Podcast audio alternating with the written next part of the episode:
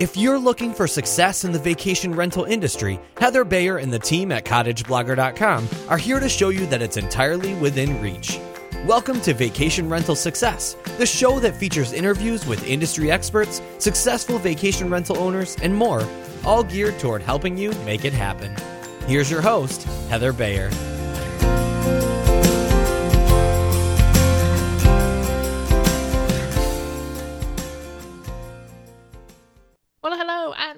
Welcome to another episode of the Vacation Rental Success Podcast. This is your host, Heather Bayer, and Happy New Year to you.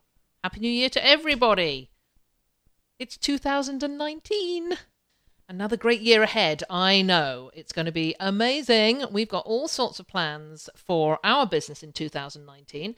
I'm sure you have. Uh, love to, to hear about what you what plans you have in place. I mean, no, I've been talking about content for a long, long time. This year is the the time that we are going to look at the content on our website and you know just spend more time on growing that content so that we become the the go-to place for information on events and activities and attractions and things to do in different seasons of the year, the wildlife, the uh, photography opportunities. There's just so much in our province. We want to be. I, I guess. I guess we're going to do what Alan Egan says, and we're going. We want to become travel bloggers and do that alongside managing all the wonderful rentals in our property management company. So, so that's us. Just um, thinking back to this time last year. You know, as we entered into 2018 and and I think I started very similarly in a very similar fashion on the podcast and said we had so much ahead and this is what we got planned. And then you know, you know things changed and life can change on a dime. And and as you know if you've been listening along to the podcast, my life got turned upside down in February and March of 2018 when my husband became ill. And we made a decision. I mean, we, we've been talking for ages about uh, moving house. You know, our house was too big for us, and at some point in the future, we were going to make the decision to move. His health became a concern, so we made the decision to move closer to family. We sold our house. We built a house. We had no, there was there was no idea that we were going to build a house, but it just happened that way. So, from him getting sick in at the end of February to us moving into our brand newly built house in August. You know, it's been quite the whirlwind year. And we had no clue that was going to happen as we welcomed in 2018. So you just never know. You never know what is going to happen. At the at the outset of the year, Mike and Andrea did not have a boat, and they they had dreams of giving up their jobs and going sailing, and it happened. You know, it absolutely happened. They made their dreams reality. Uh, in 2018, they bought their boat, they gave up their jobs. Actually, they didn't sell all their furniture, they moved it into my basement, which is you know, something I will take up with my son. And, uh, and they went to the Caribbean. They are living the dream now. I, I guess what I'm saying is if you've got plans, if you've got dreams, do it. It really is important that you don't leave things and think, well, I'll do this in a couple of years at a at a better time because you know if you have a dream, there is no better time than now to get it going, to make some decisions, to make some changes, and to do what you love. That's a little bit philosophical, but you know, it, it just got me thinking at the beginning of the year where we were at this time last year and where we are now. I could not be more content. We actually were forced into making a decision that we could probably have done years ago. Um, but I'm one of the world's biggest procrastinators, and I just got galvanized into action this year, and it couldn't have been a better decision. So, there you are. Today's guest is Andrew McConnell from rented.com. Andrew joined me same time last year in 2000, the beginning of 2018 to talk about the industry, our wonderful industry, where we where we've been in the past year and where we we're going in the in the current year. So he's joining me again and it just doesn't seem like any time at all since we last had a discussion. But uh, but here we are. A lot happened in 2018. there is a lot to look forward to as we celebrate this new year. So I won't say more about that. I'm just going to hand it over to Andrew McConnell of rented.com to give us his view and his perspective perspective on this new year.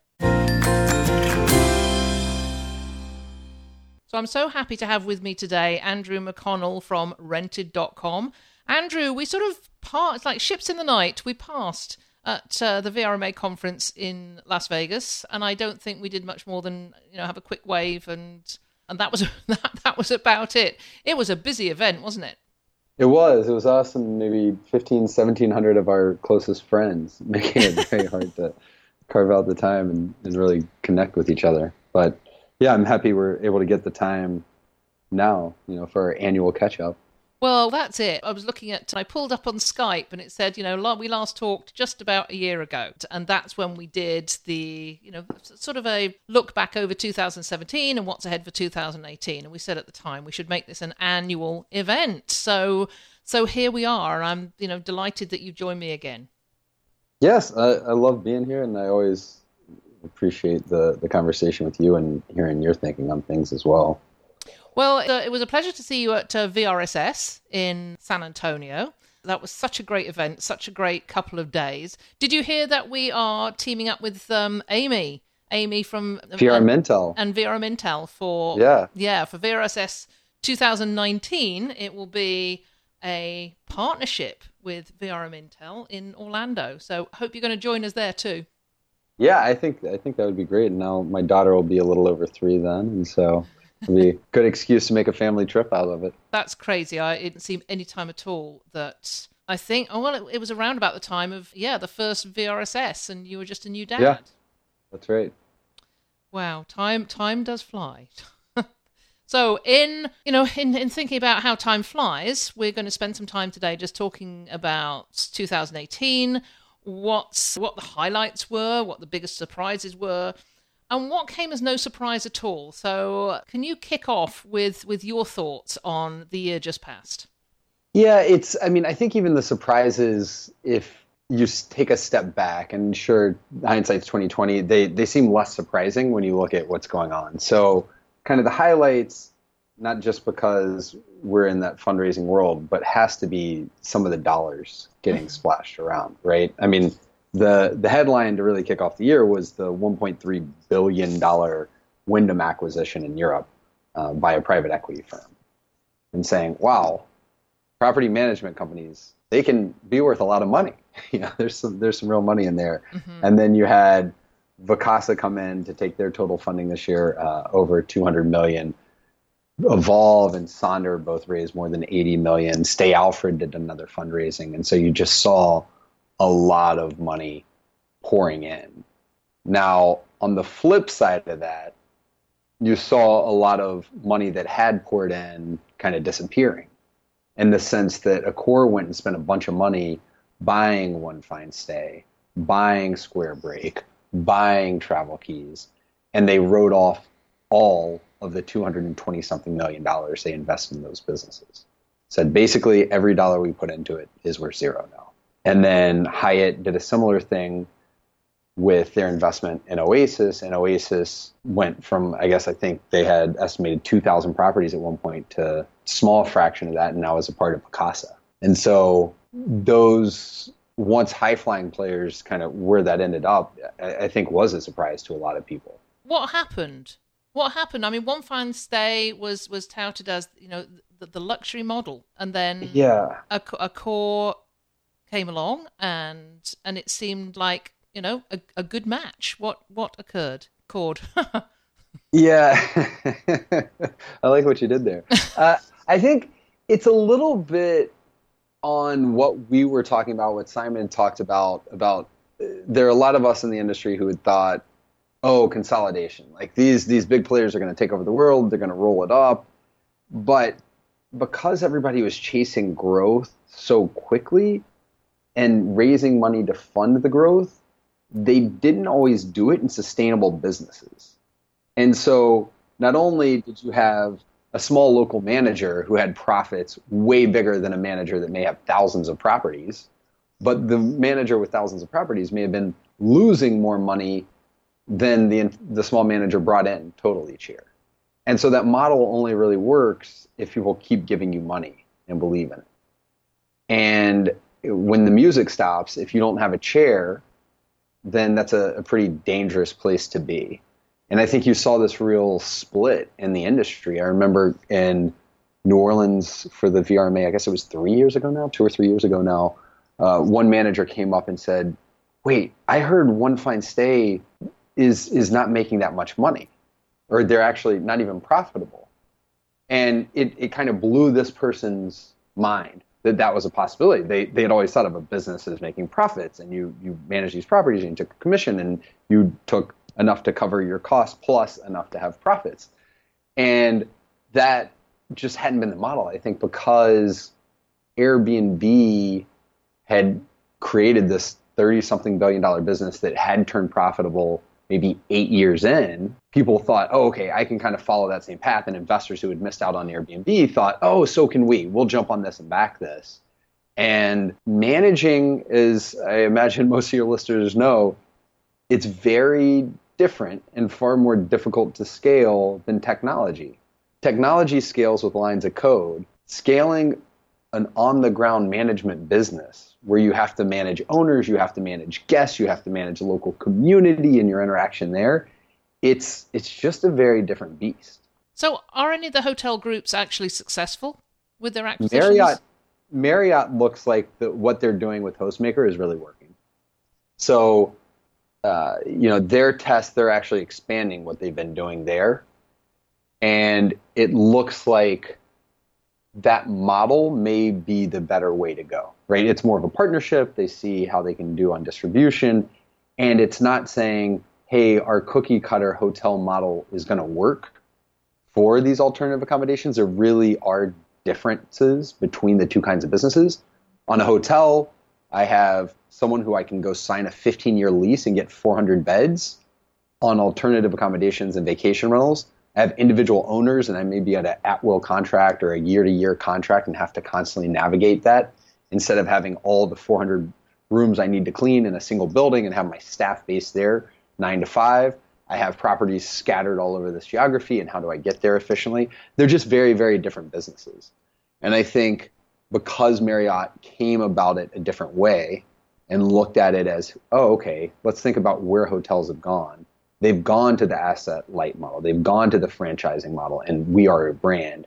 How can we use that brand to maybe partner with and get exposure to this space that's growing so quickly in a responsible way?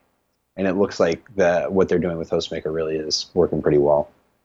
Yeah, I'd read about the partnership and and really intrigued by their uh, Welcome Wizards. Yeah, I'm actually staying at a, a HostMaker property in a couple of weeks. We're going to Lisbon. Yeah. And so I'm really, really looking forward to it with my family. Yeah, so so the Welcome Wizards were Marriott's team members that they sort of help guests in these individual places. So it's almost like a, a hotel concierge, but they're they're out in the field. Mm-hmm. So, so that was quite interesting. It's sort of like a bridging the gap type of process.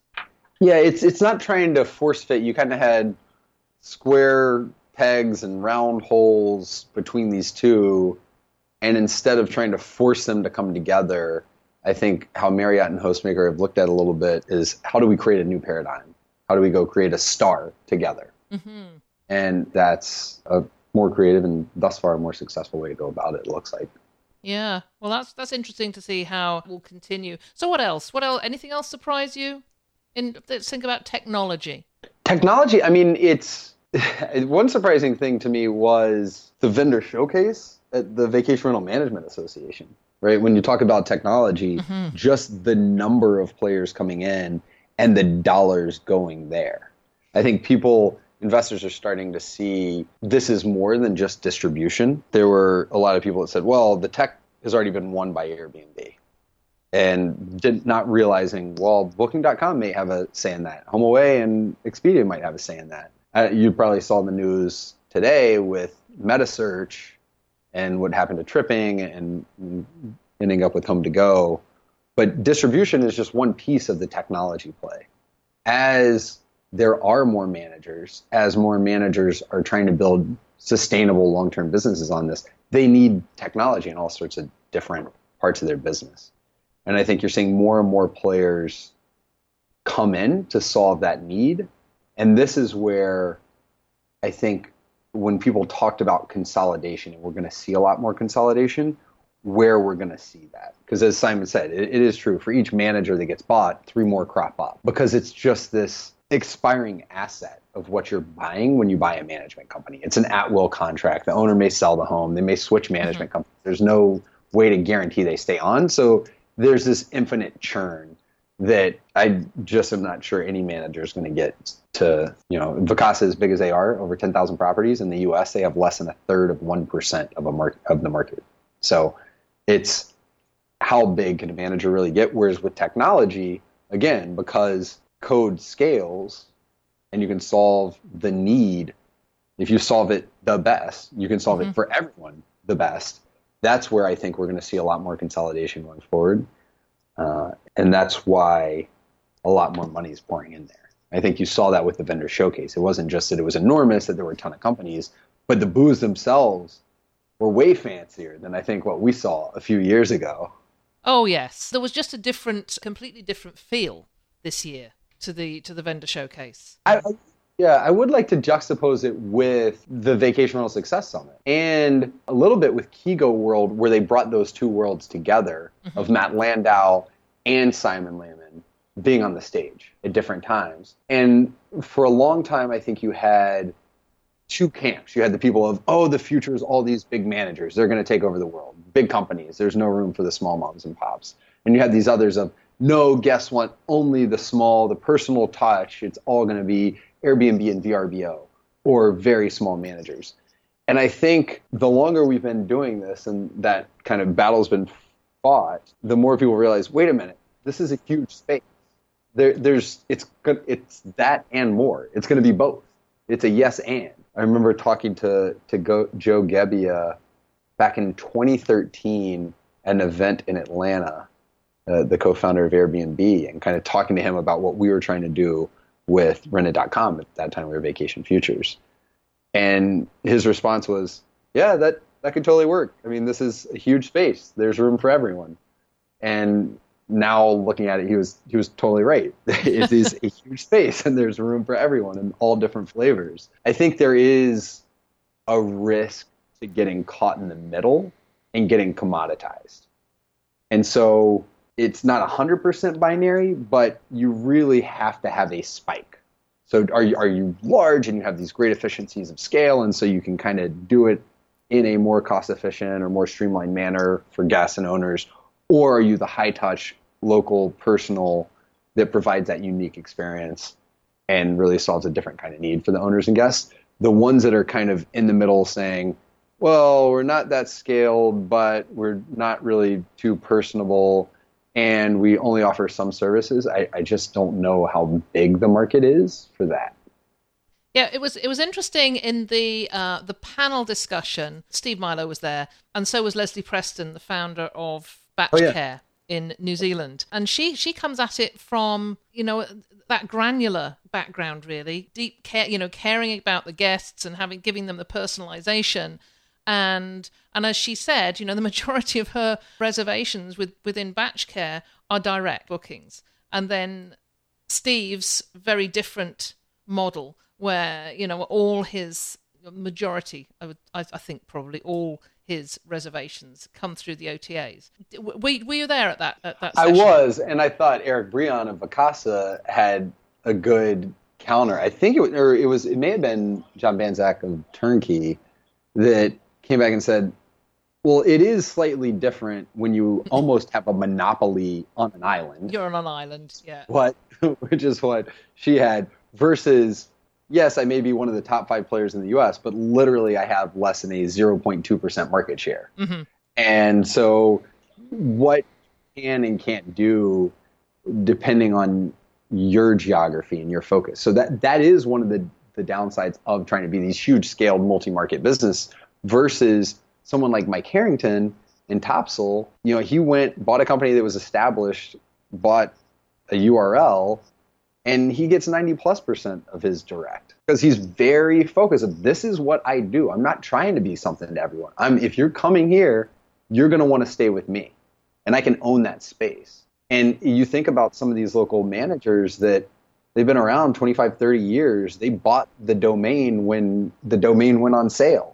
And so their SEO, no, HomeAway is never going to be able to beat that. Airbnb can't beat that because you, you've owned that for decades. You've had it. It's been so seasoned that you should be getting all that direct. Yeah, well, I mean, we experienced that up here, you know, with the agencies up here in Ontario and, and guys who bought OntarioCottageRental.com way back, sort of 15, 20 years ago, they, they really have no need to use anybody else because right. you know that, that, they're there. So so I understand what what you're saying there, but it, you know I think I got the drift about Bachcare and the fact it's in New Zealand and well as uh, as well as Sykes holiday cottages he said sort of mm-hmm. much the same because they they do a lot of their business direct as well and I thought I was pushing it a little bit because England may be an island but it's you know it's it's a good sized island but again, single language for the most part. It's it is a good size island, but I mean, you look at someone like Vacasa, they're trying to compete on a global scale. Like Cliff, I think alone scaled them over a two year period to 16 new countries. So it's not just new markets within a country, it's new countries, which you have language and currency and all these other issues. And so I, I'm not saying it's writing off as just an island because to your point on Ontario, the same principle held true there. They're not an island. It's just it, it's highly contextually dependent on what you can and should be doing on that front. I guess is my point. Yeah, yeah, good point. You've talked about um, acquisitions and fundraising. What do you think was the most significant of of all of them? Not necessarily the largest, but what was the most significant? To me, it really was Oasis you know, it was always on that short list. It had gotten investment from both Hyatt and Accor. The fact that it ended up with Vacasa to me was personally the most surprising. That I think that really signified one how good of a job Vacasa's done mm-hmm. um, to be able to to be in that position, and two just put into question in general how some of these that have raised a bunch of money can fare in the longer term. Uh, there, there's always a danger if you didn't bootstrap it and build for profitability and long-term sustainability from the beginning. How quickly and easily can you really flip to that mm-hmm. when you mm-hmm. need to? So, where do you think this is going next year? in terms, you know, this year, next year, uh, 2019? Are, are there patterns and trends here that are going to continue through another year? Yeah, I mean, one that was a bit surprising, and I think will continue over, was the combined acquisition by Expedia of ApartmentJet and Pillow, where you had Expedia moved into HomeAway VRBO a few years ago, made sense, right? We're going to pull it in. We're going to have not just hotels and flights, but we're going to have alternative accommodations. So this wasn't just a stepping into Airbnb's territory with more multifamily focus, urban focus but it signified a push outside of travel to some extent and into capital R real estate, which we talk about how big our $170 billion vacation rental market is. When you talk about the real estate industry, that's a $217 trillion industry. And so you start when you go there, not competing in the vacation rental pond, but start competing with the ocean of real estate players, the mm-hmm. the Blackstones of the world. And so I think that was a bit of a signal. We, we had heard it from some of the hey, we're we have this many listings, different people on different sites saying how many the listings they had, they're the biggest or whoever's the biggest. But this was really kind of more aggressively stepping into other people's territory and competing more head on. And I think we're going to see more of that as we go into 2019. And people are chasing growth uh, and proving that they can grow outside of what their core industry is. Well, we've been talking pretty high level, and I want to bring it to, don't mean to say bring it down um, to another level, but I want to bring it to another level. The, the one where the majority of, um, of VRMA members are, and the majority of independent owners are, you know, is trying to keep their heads above water and you know, maintain their bottom line with margins tightening and a lot of uncertainty. I mean, particularly in terms of legislation and regulations. You know, I just heard this morning about South Lake Tahoe banning rentals. That's crazy. I mean, they have an area where, you know, don't know how large it is, but there is an area where rentals are allowed, but go outside of that area, and there's now a ban on less than 30 days. And yes, that was the reaction from many people is that that's crazy. People aren't going to come in and, oh, as we know, this same argument, they're not going to come in and go to the hotels. They'll just go somewhere else where they can rent a vacation home. Oh, and what it'll do to property prices. That's Mhm. the thing. Yeah. So it, it just, you know, not a day goes past without some more news like this. You know, as we move into another year and the industry continues to grow, which it, it will do, how do you see this playing out in terms of, you know, of these smaller players in the marketplace, um, the smaller property managers, the independent owners who I, I consider every single independent owner is a property manager because they're managing a property. Mm-hmm. and Definitionally, yes. yeah, and many of them are, you know, the, the professional ones are seeing that there is some scope for growth, and they are, you know, they're, they're thinking more deeply about investing into growing that business. Is it worthwhile anymore?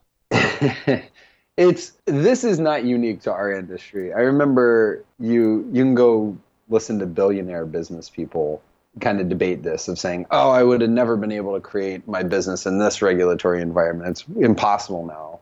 And then you have people like Jeff Bezos that go create the world's biggest company at a time when people are saying it's impossible, there's too much regulation. So there's risk. That's why there are rewards. If it was no risk, then the rewards would have all been traded away. I think if anything, it just shows you have to take a front seat. You you are if this is your business and your livelihood depends on it, you can't just sit back.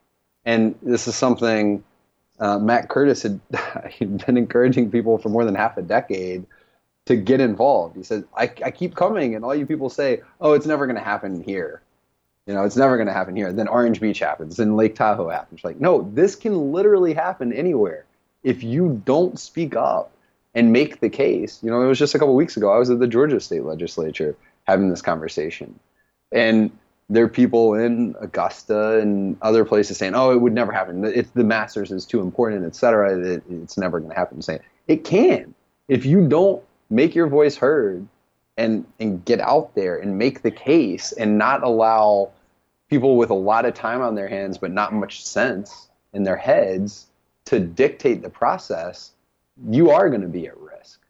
And and so you have to get involved, get out and do it. So yes, I, I think it's still worth doing. Have been kind of hammering on this point since maybe 2013, 2014 mm-hmm. of the Napster concept of look, Napster, sure, the music industry went and killed it for all intents and purposes. But the idea of streaming music and downloading a song at a time, et cetera, that won. That's that's what the entire world does now.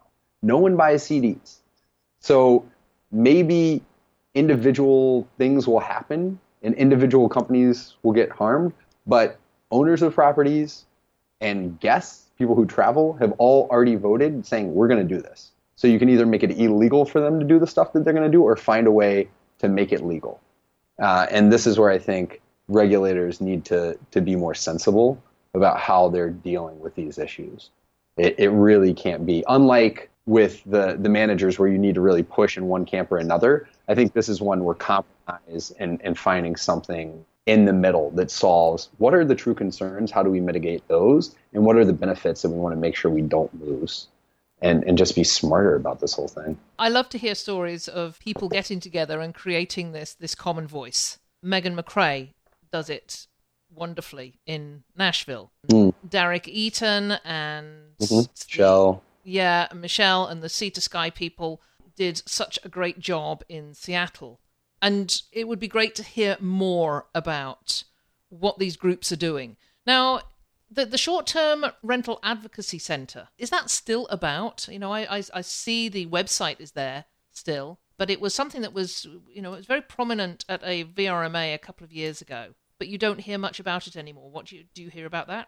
I i really don't. No. I, mean, I just honestly clicked. Yeah st um, strac.com short term rental. Yeah strac.com now avroa the association of vacation rental um, owners and affiliates are really pushing ahead now with a, a, a short term rental advocacy group.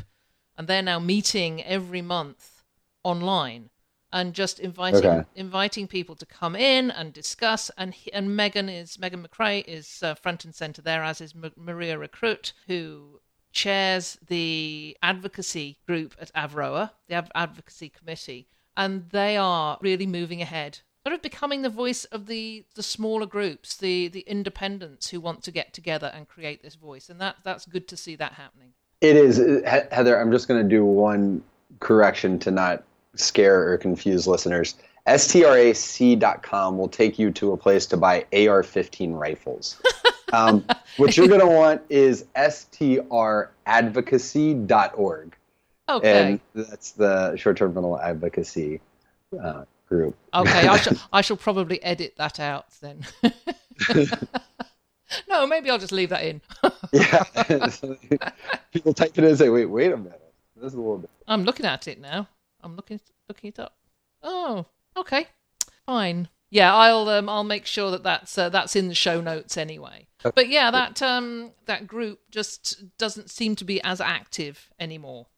It's really tough. It, it's you know everybody's so busy with the stuff they have to do today, and what you real don't necessarily realize is the the things that that you need to be investing in today that you're not going to see the impact. And other than kind of counterfactual, you'll never see the impact. If you do it right, you'll never see the impact Yeah, because things won't change. you know, you will we'll keep and have a viable business and and not get killed by regulation. But it's so important to to be on the front foot and to build those relationships and to have those conversations.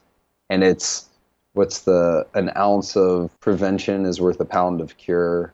It, just investing on the front end and, and getting involved sooner saves so much on the back end if you do it right. Mm-hmm. Okay, let's let's look forward to this coming year. I mean, for me, I'm looking forward to not having any more snow. I think you'll have a few months of that. I've got a few months of that. Yeah, I'm I'm going. I'm heading to Arizona though, so I'm going to leave. I'm going to leave all oh, this snow behind. So, what are the opportunities and threats you see ahead for 2019 and beyond, given given what's happened this past year and in previous years? Yeah, I think we're gonna see because the economy, I think, is gonna start to slow down a bit, and that's gonna have a couple impacts. I think we're gonna see more merger and acquisition rescue type situations, um, whether you want to call it consolidation or, or what you want to put label on that. As just like happened with tripping today, people need to find a, a home. The the other side of that is when an economic slowdown comes, it, it may make rates a little lower, but occupancy might not get hit as badly as people think because it becomes more of a substitute good for hotels. People don't stop traveling entirely. It's just they stop flying to Bali for vacation and drive to Destin instead and, and spend the time with their family and have to do it more economically. At the same time, you are going to have people who own properties because it's estimated that two thirds of properties that could be short term rentals aren't even rented today.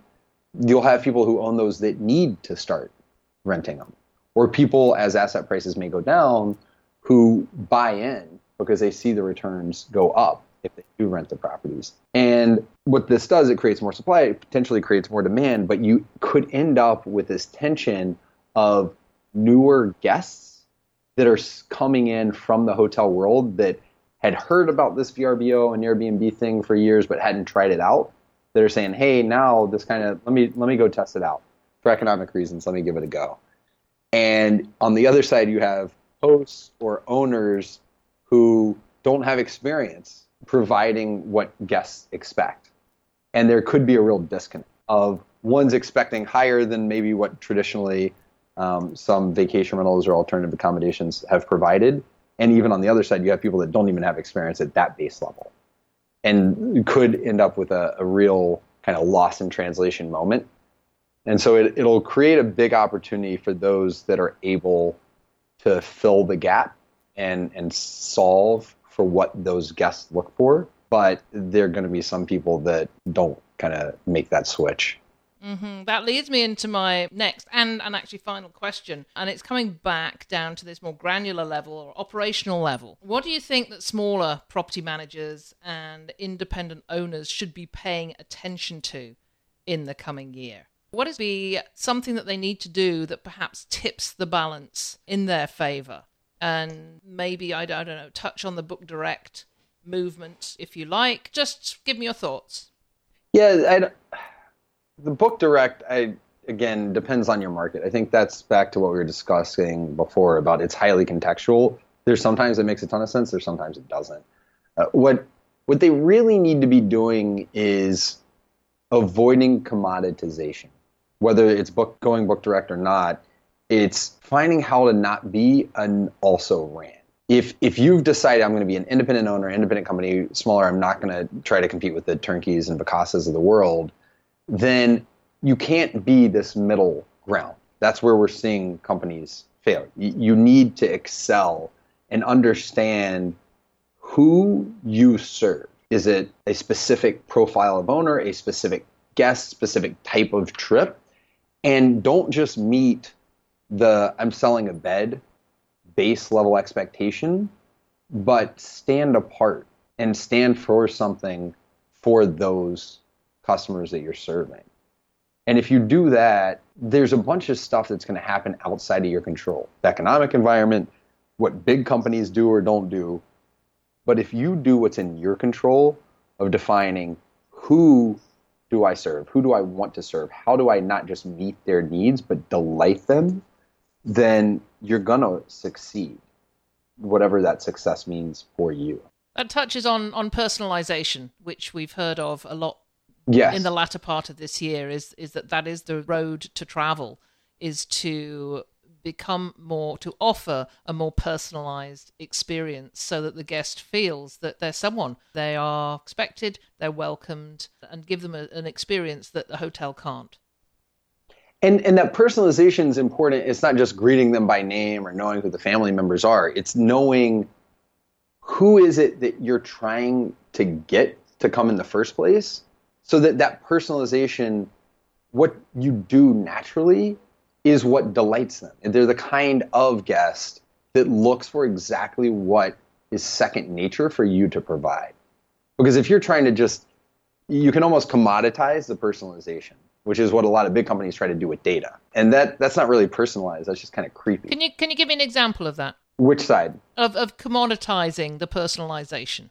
Uh, i mean look it, it it worked for amazon obviously, but just crawling all your search history, everything you did to promote, hey, you might also be interested in X and Y, then you realize, whoa, every action I've ever done mm-hmm. is being tracked by this company. That that's a little uncomfortable. Versus, uh, I just recently read Peak by Chip Conley, who founded Joie de Vivre and then was at Airbnb, and you know he created each hotel had its own personality, and they had to very specifically figure out how to personalize the booking process to make sure a guest that would be great for one hotel didn't end up in another because they would have a really bad experience in that other mm-hmm. hotel. And it's a similar thing that look, if you're just doing a few properties or a single property, who is it that's going to love that property and what you're providing in that entire guest experience? Because otherwise, you're just crossing ships in the night you're going to have to go outside of your comfort zone to try to make them happy and then you're still just meeting base level needs or you're not and you're going to get terrible reviews and it's going to hurt you in all sorts of different ways. Just focus. I think that's the biggest thing is focus. It's interesting. I've just been been doing some work with realtors on working with investors different types of investors you know and we, you've got the investor who who has a ton of money and just wants to invest it in a property and doesn't want anything to do with it. And then there's there's the family group who just wants to buy a home to use for themselves and then there's retirees perhaps who want to buy a home that's going to be very special to them in retirement but want to make the money on it in the interim. And we were talking about the different personas of these different types of investor and how you just have to adapt the way that you sell to each mm-hmm. each type of buyer. So it's a similar thing. Yeah I, I agree. Uh, re- reminds me of, of, of an interview I did, and I'm so bad with names. but it it was with a small property manager. In fact, she, she owns her a, a couple of her own properties. And I, have mentioned this one before because it is taking the sort of persona marketing to the really to the tiniest granular level. And she found that the people who were really interested in one of her properties were quilters from Ohio. And okay. ladies in their 60s who were quilters and who lived in Ohio. And is it how she had it decorated? What was it about it? Well, it was these were the inquiries she was getting for, for this property, and uh, and the, in the area there were some of these uh, just an amazing quilting shop. So she she started marketing directly to the this group.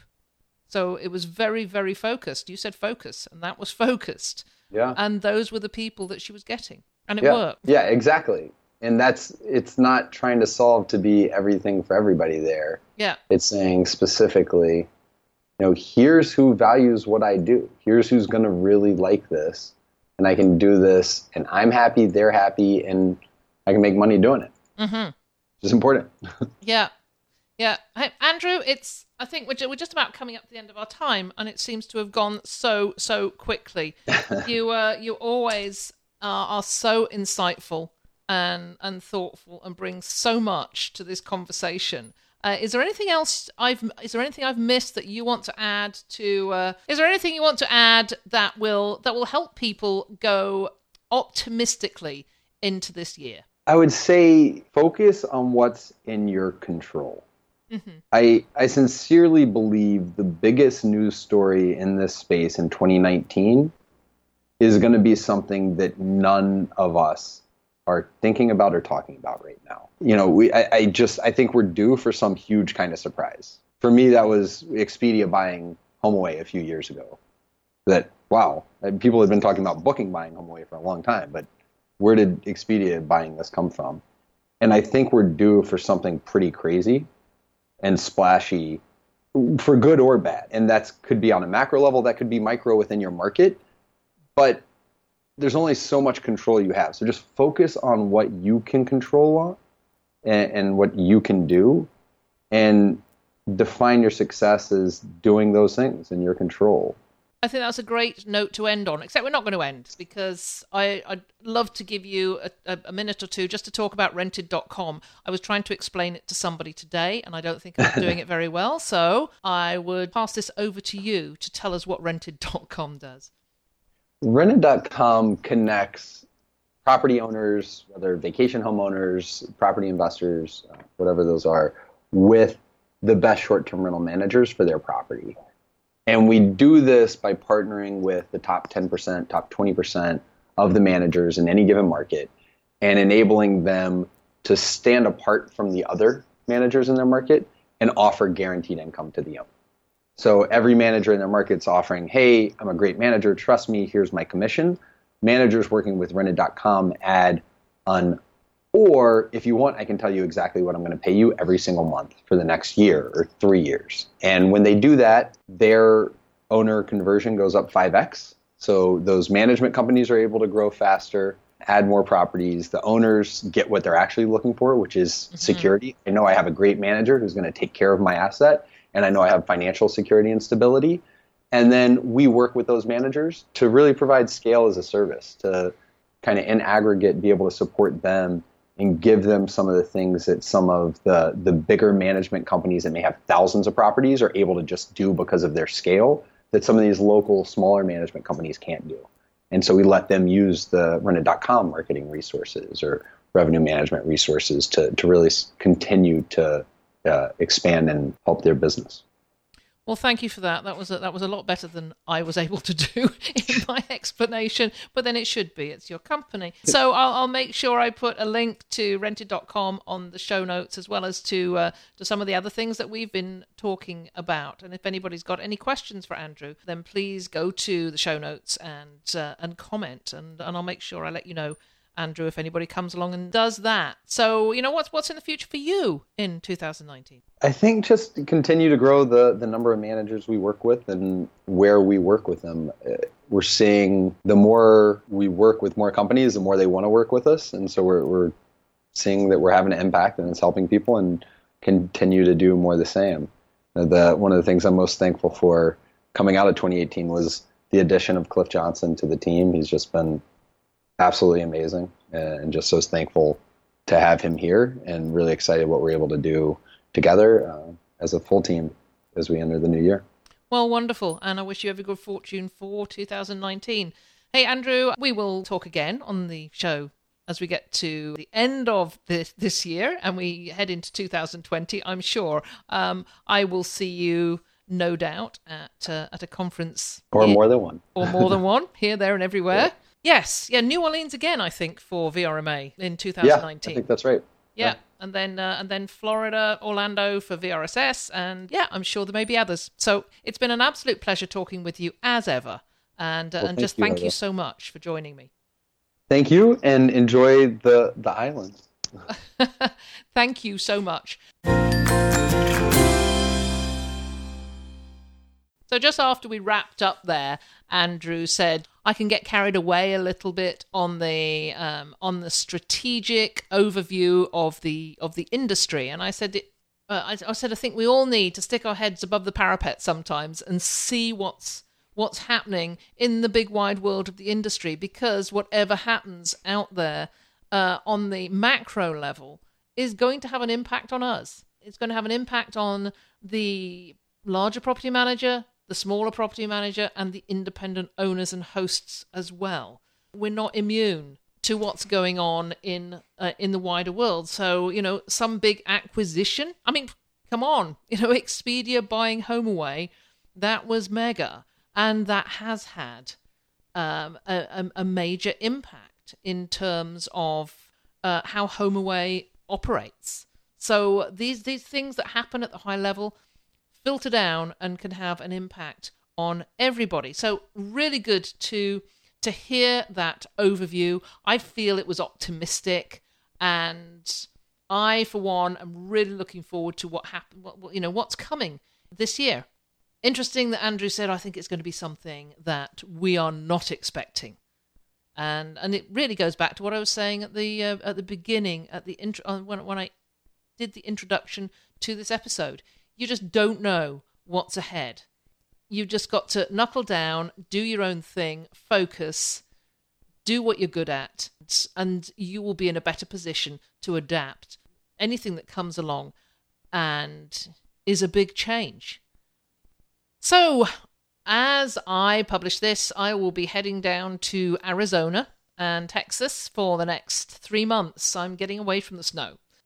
I have uh, one or two interviews already recorded, but um, future ones are going to be coming from my RV as we travel around. Because we're traveling, we, we're actually starting in Tennessee, and then we'll be heading across to um, to Arizona, and then right on the California border. I'll be going to New Orleans in February for the Vacation Rental Women's Summit. I can't wait for that. There's still tickets. You need to go out and get those tickets. And the other thing is not to forget that Book Direct Day that um, Amy and team are will be organizing again is on February the 6th. Go to vrmintel.com. You will find all the information you need about Book Direct Day uh, on there. So that's it for another week for this week of the new year. And Happy New Year to everybody, by the way. And I don't think I said that at the beginning. So Happy New Year. And I hope things are going to be fabulous for you in 2019. Uh, of course, I'll just be with you again next week. This episode of Vacation Rental Success is over, but don't worry, Heather will be back soon. Want more great resources? Visit cottageblogger.com for tips, tricks, downloads, and strategies to help you achieve profit from your vacation rental business.